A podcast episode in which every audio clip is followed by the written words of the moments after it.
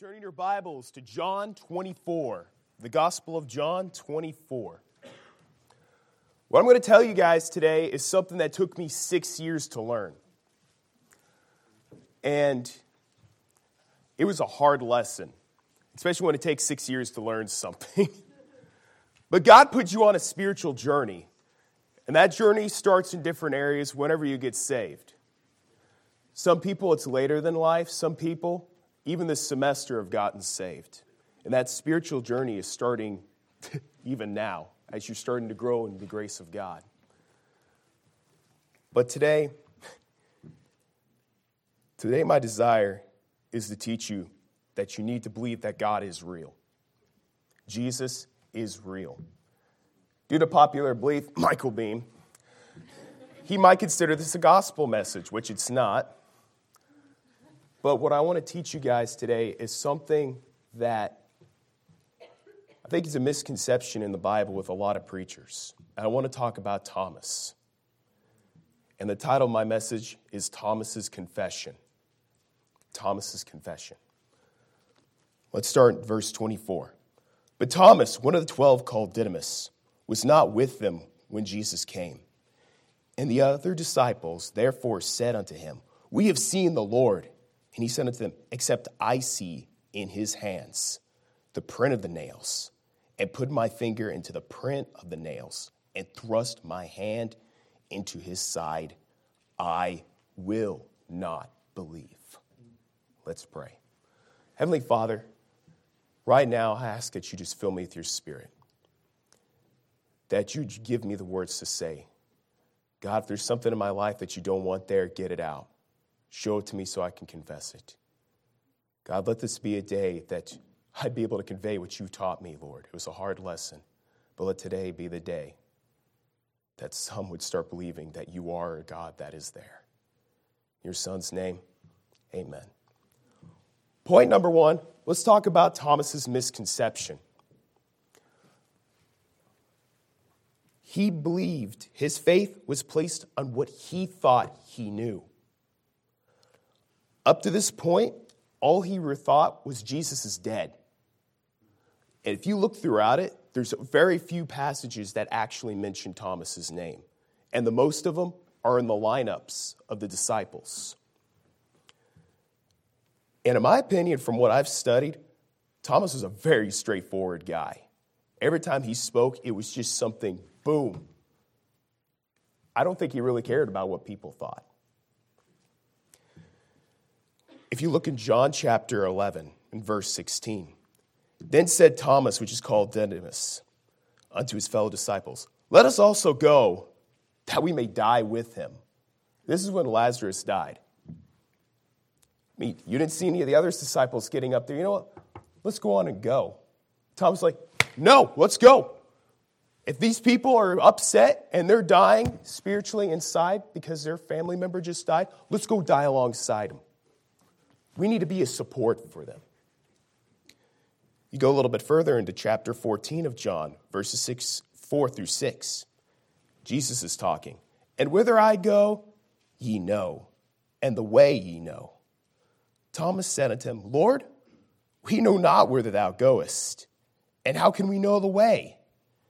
Jesus said unto him, I am the way, the truth, and the life. No man cometh unto the Father but by me.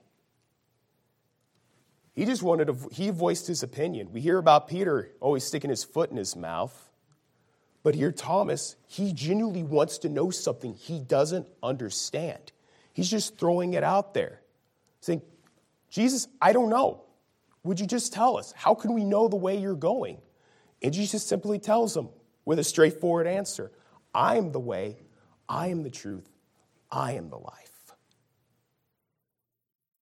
He wanted a straightforward answer because Jesus always answered him straightforward. How many of us in our lives go throughout life thinking, you know what, I just want a straightforward answer? But yet, here's Thomas, and we keep calling him Doubting Thomas, when his entire life and his ministry, he always got a straightforward answer. How many of us want a straightforward answer when God isn't talking? We continue on throughout the passage. He evidently wasn't around the rest of the disciples very much. He kept, Jesus kept showing up to the other disciples, but Thomas never seemed to be around. And when the disciples finally came and talked with him, they're saying, We've seen the Christ. You know what? I don't know if I believe you. I heard he died on the cross. He might have even seen the Romans sealing the tomb. His object of faith died. Could you imagine something you've put so much faith in and you hear that it died? Something you've walked for so many years with, somebody you've poured your life into, and then they die. To him, God wasn't around anymore. Jesus died for him. That's why he was doubting.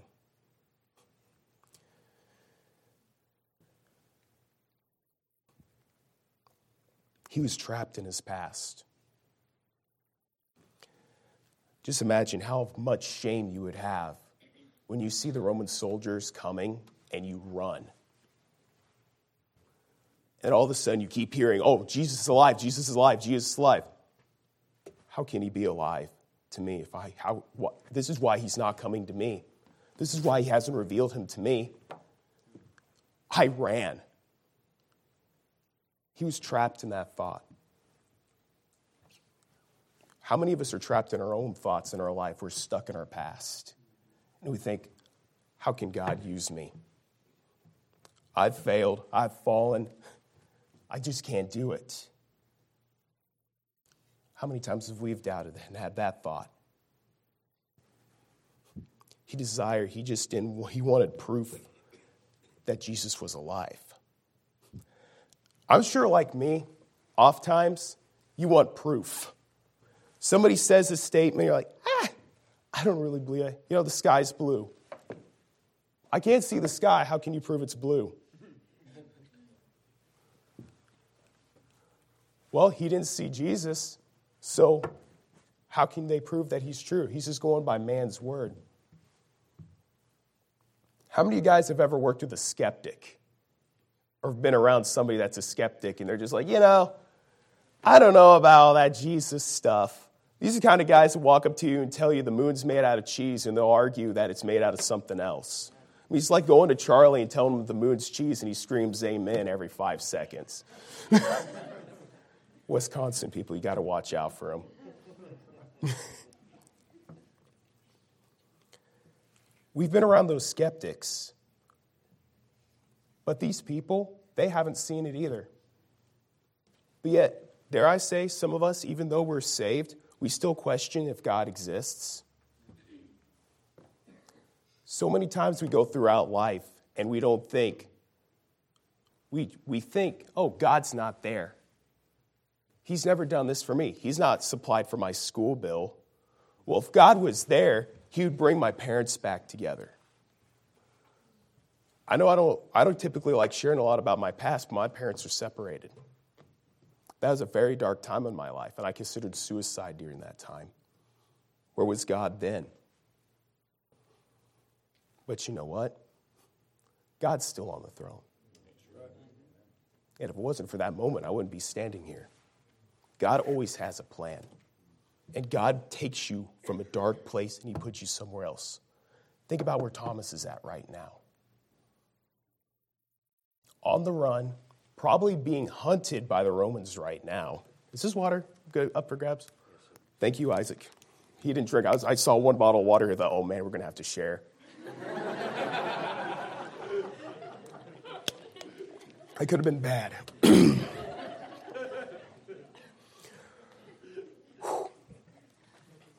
Okay, he desired proof, but you know, he desired visible proof. If you go further back into the passage, look at verse 20. Jesus just came up, he revealed himself to the disciples. Verse 20. And when he had said so, he showed unto them his hands and his side. Go into verse 25. Except I see his hands and the print of the nails, and put my finger into the print of the nails, and thrust my hand into his side, I will not believe.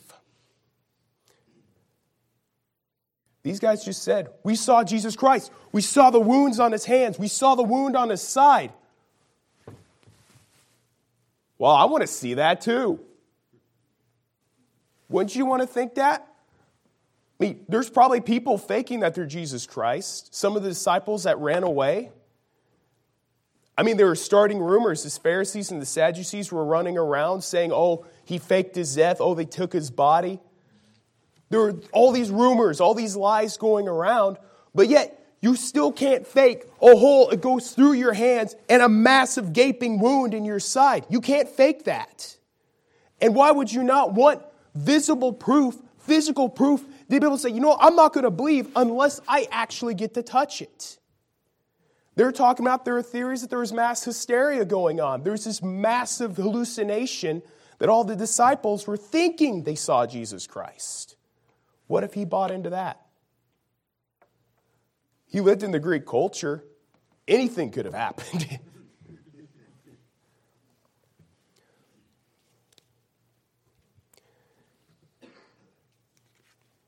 Thomas had a yearning to see his Savior in the flesh. My question to you, you know, we keep ripping on Thomas, saying, oh, this guy, this guy, he doubts, he doubts. Says, how many people in the Old Testament, and the early New Testament, wanted to see a visible hand of God? How many times did David cry out to God, God, where are you? I'm down here in the depths of hell, but yet you're still not here. But he has hope still. Though I make my bed in hell, thou art still with me. He had faith in a God. What about Elijah?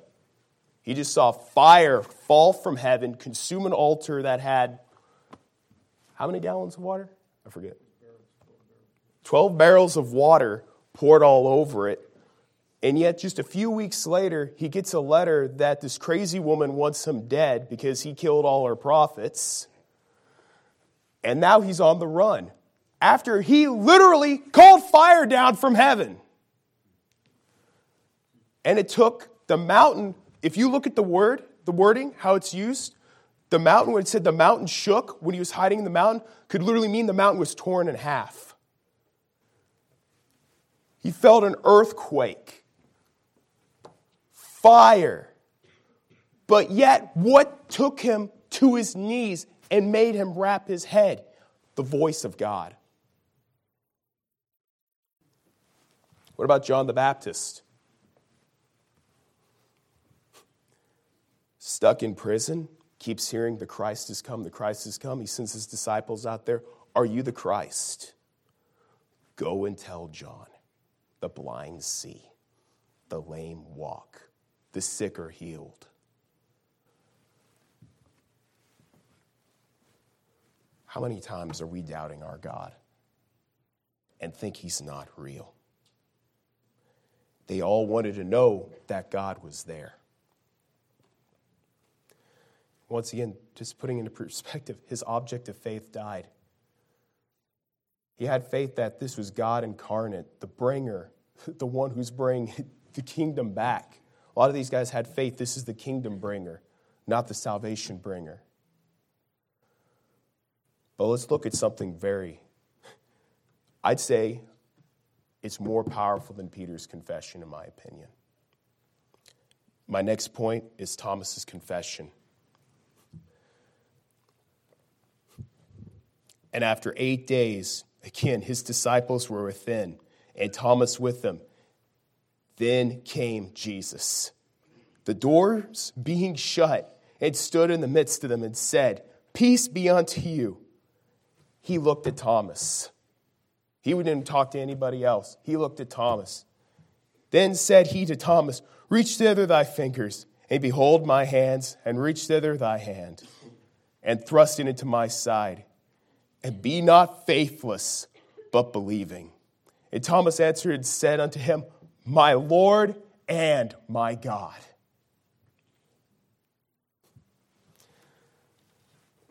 We keep talking about how Thomas had such little faith in this moment. Can I remind you that when Jesus was still alive, that Peter rebuked Jesus Peter questioned Jesus and he denied Jesus all before he died. Thomas doubted one time. Which side of the coin are you on? Are you saying you have all this faith in Jesus Christ, but you're questioning him, denying him, denying the power that's God giving you? Or has there been in some of your lives something that has been so disastrous that's put you into a dark place? And you just need Jesus to say, Here am I.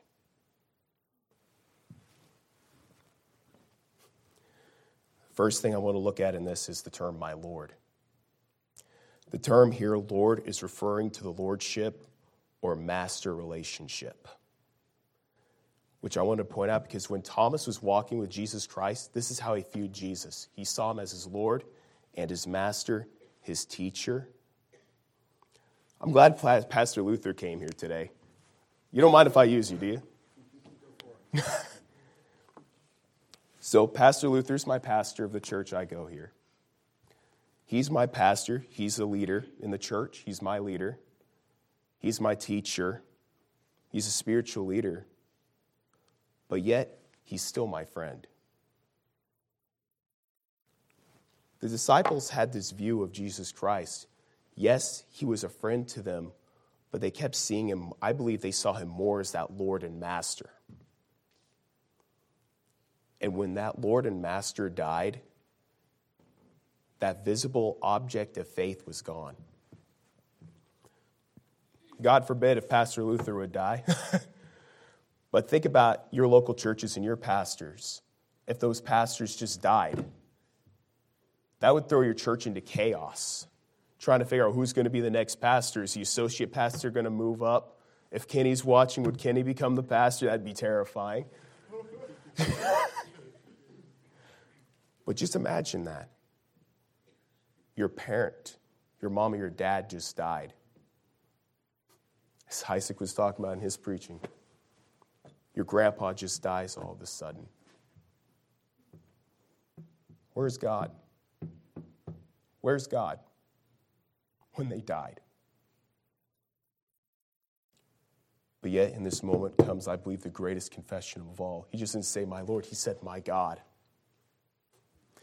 This is now a personal statement. When we walk in our lives, how many times do we view it as religion versus relationship? How many of you just walk around saying, Yeah, Lord's the ma- God's the master of my life. He's the one who tells me what to do. He's the one who tells me this, but I'm doing it all out of duty because I want to get the check mark. Oh, yeah, I read my devotions to be the good Christian. I pray. I go soul winning. But you know what? I do it all out of duty. When was the last time you thought, I'm doing this because my God's with me? My God loves me. I'm doing this because my God took me out of the depths of hell. Put that in mind. Jesus left the glory of heaven and came here for you. That's the greatest showing of love anybody could ever see. Would you want to, as the President of the United States, go down to the worst slums and start living there? No. But Jesus did because he loves you. He loves every one of us. That's the time Thomas finally realized this just isn't my Lord. This is my God because he's alive. He's right there. He showed me his wounds. I didn't even, he didn't even have to touch Him. He just said, My Lord and my God.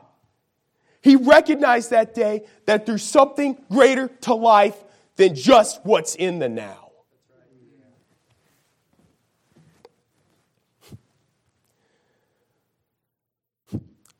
Some of us today need to realize that the Christian life is a real life relationship and not a concept.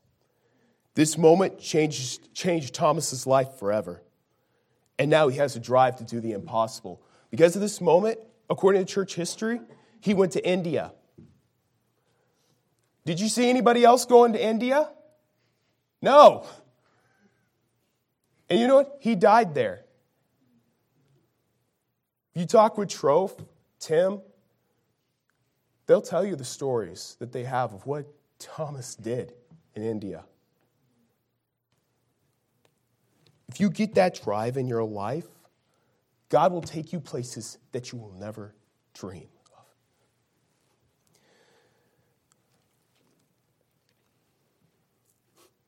Look what it says in verse 29. Jesus said unto him, Thomas, because thou hast seen me, thou hast believed. Blessed are they that have not seen and yet have believed. That verse is for us. We've never seen Christ, but we hear him. Every day we should be hearing him because he's given us his word. Well, God's not talking to me. Well, you're not in your Bible then. Because this is God talking to us. God wants us to follow him that goes beyond what modern Christianity is trying to push. Once you start living for God as if he is the very present help, it'll transform your life. And we have verses in the Bible that Thomas didn't even have. 2 Corinthians 6, 17 through 18. Wherefore, come out from among them and be ye separate, saith the Lord, and touch not the unclean thing, and I will receive you and will be a father unto you, and ye shall be my sons and daughters, saith the Lord Almighty. Titus 2:14, who gave himself for us that he might redeem us from all iniquity and purify unto himself a peculiar people, a set apart, somebody that belongs to him and him alone. Zealous of good works. Romans 8, 15 through 17. For ye have not received the spirit of bondage again to fear but ye have received the spirit of adoption, whereby we cry, Abba, Father. The Spirit itself beareth witness with ours that we are the children of God. And if children, then heirs, heirs of God, and joint heirs with Christ. If so be that we suffer with him, that we may also be also glorified together. Ephesians 1 5 through 6 having predestinated us unto the adoption of children by Jesus Christ to himself, according to the good pleasure of his will, to the praise and glory of his grace, wherein he hath made us accepted in the beloved. You realize all the benefits we have? We are viewed as the very children of God. We are in equal standing with Jesus Christ. But we deny the power that God gives us that comes with it. Do you realize the power that we have at our disposal to go do things? God hath not given us the spirit of fear, but of strength and of love. There are people that are out here. There are people that are lost and dying. We're all stuck out here in our own Christianese. And you know what? There's a lost and dying world out here. There are people who need to know that God died for their sins, that He loves every one of us. And you want to know how He made that present in my life, that He is real? This is a piece of the truck I should have died in. I should have died. And that was the moment I realized God had a greater plan for me because He loves me. I looked inside of my truck after I wrecked it, and it literally looked like there was a bubble around me. I should have died. Some of you have been car accidents.